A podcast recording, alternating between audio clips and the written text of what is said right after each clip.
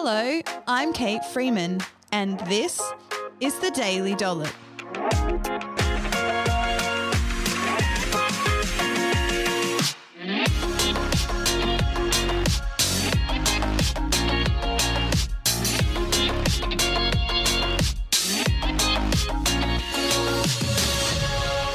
On this episode of the Daily Dollop, I'm chatting through the key differences between eating for weight loss and eating for health and well-being.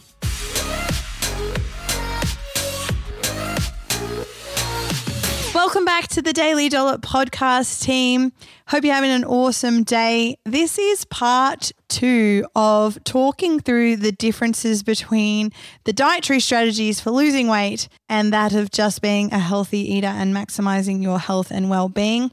For those of you who are tuning into the show, or most of you have probably met me, hey, but if you're a newbie, welcome. Welcome back to the show to you old listeners as well. My name's Kate Freeman. I'm a registered nutritionist and I've been helping people lose weight for the most part of my career and adult life. And so I know all about losing weight, the different dietary strategies that you can use to lose weight, all the ways that you can get it to work for you. But what I'm most passionate about is helping you put eating habits, routines, and behaviors into your life that are easy and realistic for you to do long term. And so one of the challenges that pops up is the fact that people are making changes to their eating habits. They feel like they're eating healthier, but they're not getting weight loss results. And, you know, it's challenging because in the absence of doing a diet program or a really set structure of program or a shake diet that really puts a huge amount of control over what you're eating, yeah, it can be super frustrating to not have that structure and, and just want to make small healthy changes, but then it not result in, in what you're wanting to achieve. And so I talked about in the previous episode just sort of two key elements of eating because I want to take a really holistic approach to eating.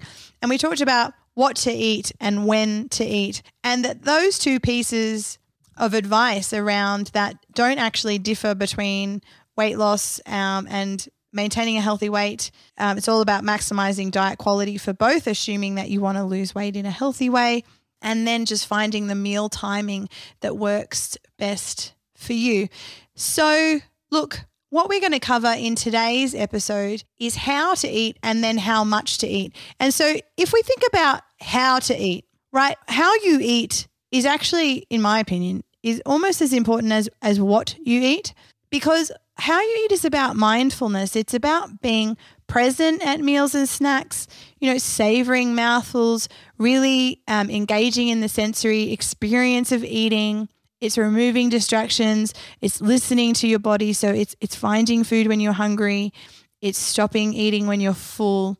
And and how you eat, you know, whether it's in the car or at the dinner table or at the desk or in front of the TV or with a smartphone in your hands, how you eat does have an impact on just how you you rate that meal, how full and satisfied you feel, your your general food choices at that meal, and then at subsequent meals. Like it's it's really quite complex um, psychology and behavior stuff, really, and it fascinates me.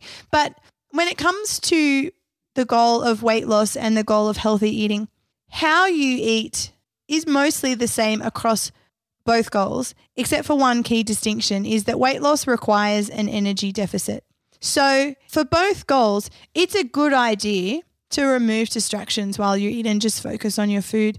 It's a really good idea to be fully present at meals and snacks and not have a smartphone in your hand or or try not to eat while you're driving right or doing other things. You know it's a really great idea to slow down your eating to savor mouthfuls and and just enjoy the flavor of what you're eating. For both both goals is a good idea to do that. But when it comes to weight loss and this this need to create the energy deficit so that your body will then go and find that the lacking energy from your fat stores essentially because there needs to be less energy coming into your body through food than is being expended on a day to day, week to week, and month to month basis, it means that there will be times during weight loss periods where you're in that deficit that you'll feel hungry and unsatisfied. And the idea of, you know, being mindful and in particular listening to your body about what you want to eat and and you know stopping when you're full or eating when you're hungry means that you know there will be times where you'll feel hungry and unsatisfied but you've you've hit your calorie quota for the day. And so you know listening to your body and eating because you're hungry may mean that your deficit is removed for that day. Now the thing is right because you might think oh that's really depressing right how can i have those two things not smushed together and if and if you're an intuitive eater or you're a dietitian that promotes this sort of philosophy around eating, stay with me. I'm not disagreeing with it because I actually think intuitive eating and listening to your body is key.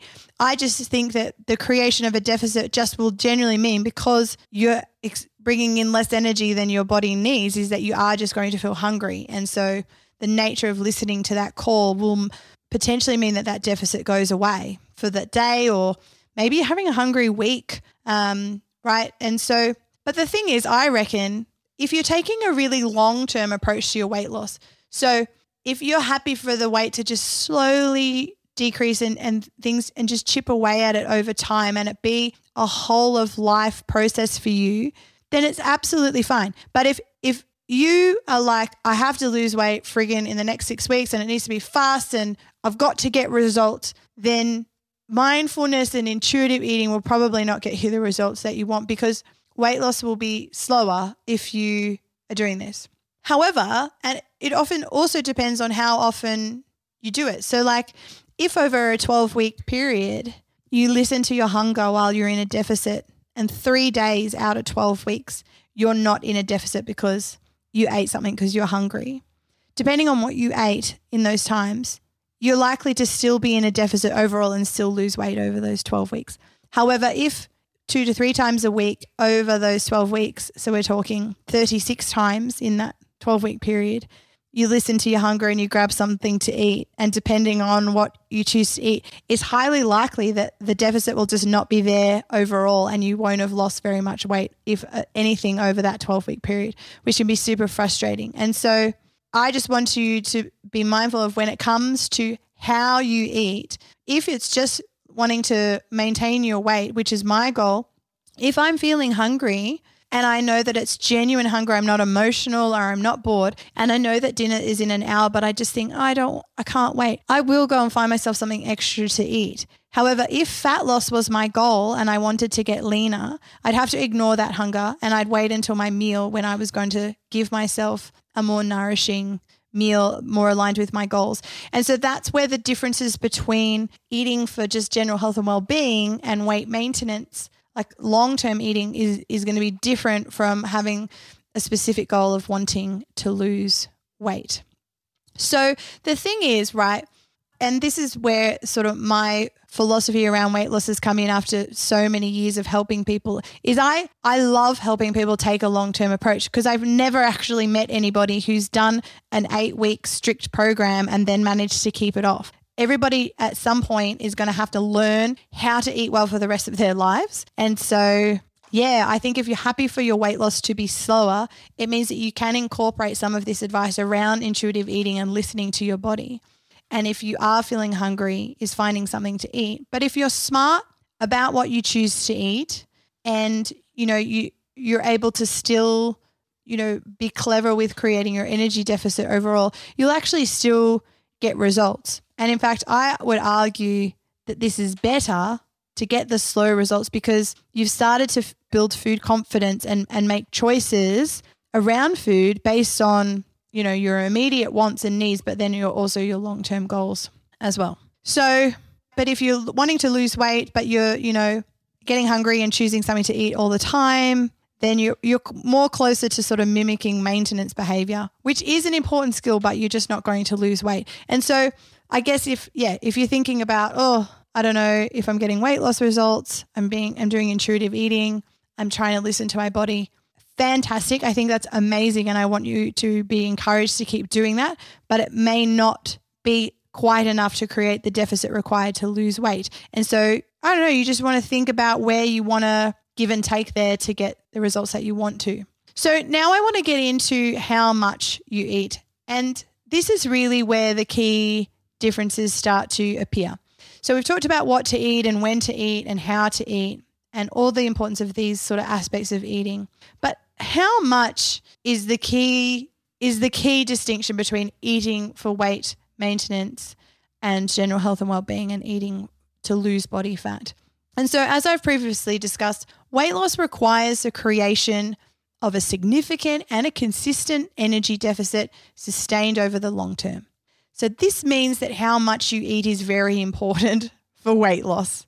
And it's different from how you eat to maintain your weight and just be a healthy eater.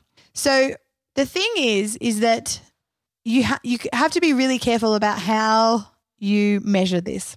So your body weight trend over a three to nine month period, so long term, is a good indication of your energy balance. So if over three to nine months, there's a slow increase in your weight, you're eating in a surplus, so too much food. And even if it's healthy food and good quality, like you're well nourished, right? But you're still in a surplus your weight's increasing over time. And this is like a three to nine month period.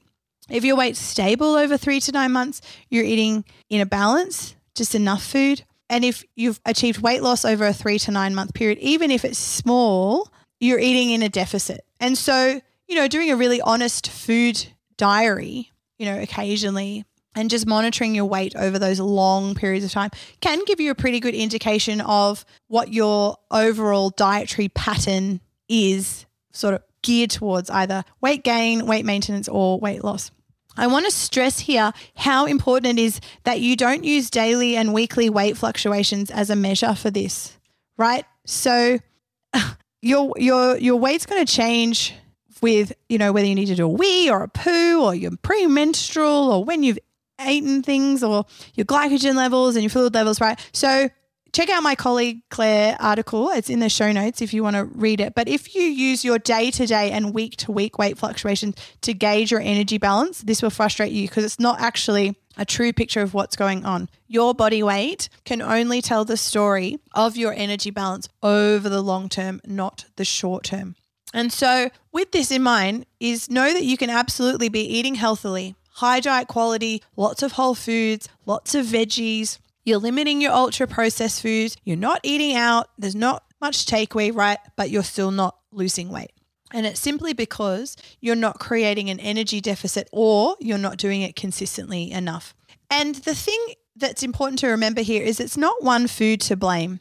It's just the cumulative energy overall because all foods contain a, an amount of energy and that's not a bad thing. Calories are calories. We we can't survive without them. So rather than sort of trying to blame a food or cut something major out, is it often when I talk to people, they just need to do really small tweaks to what they're currently doing. And that's key. So you don't have to, you know, make major changes. Often it's just small reductions to most of the things that you're eating or the or the foods that you eat regularly.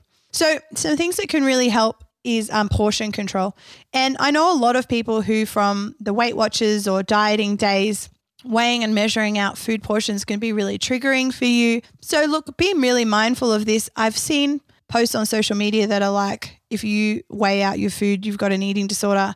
And I would fundamentally disagree with that. But I do believe that, that any behavior that becomes controlling and obsessive isn't helpful. So, but I weigh and measure out particular foods just so I can get awareness over how much I'm eating um, because I do have a particular goal around maintaining my weight. And I am noticing as I'm getting older towards my late 30s, towards 40, and you know being less active than I have been in the past that it is easy for me to eat more than I need in a day and so I still portion control even for weight maintenance so you know and a good example of this is salmon um, 150 grams of salmon has 100 calories more than 100 grams and if you're doing this with you know four or five different foods across the day healthy food. Salmon is healthy, right? It could be avocado, nuts, seeds, uh, meat, dairy, fruit, rice, bread, pasta, oats, potato, all nutritious foods, but they all contain energy. And depending on the portion you have of these foods, will then ultimately influence your total energy intake throughout the day. So, tune in for the f- third and final installment of this little series on the distinction between eating for weight loss and healthy eating because I just want to go into more of the practical stuff that can help you really get where you want to go um, and start to make some changes to your diet to achieve the the goals and things that you want to achieve. Have an awesome day, team.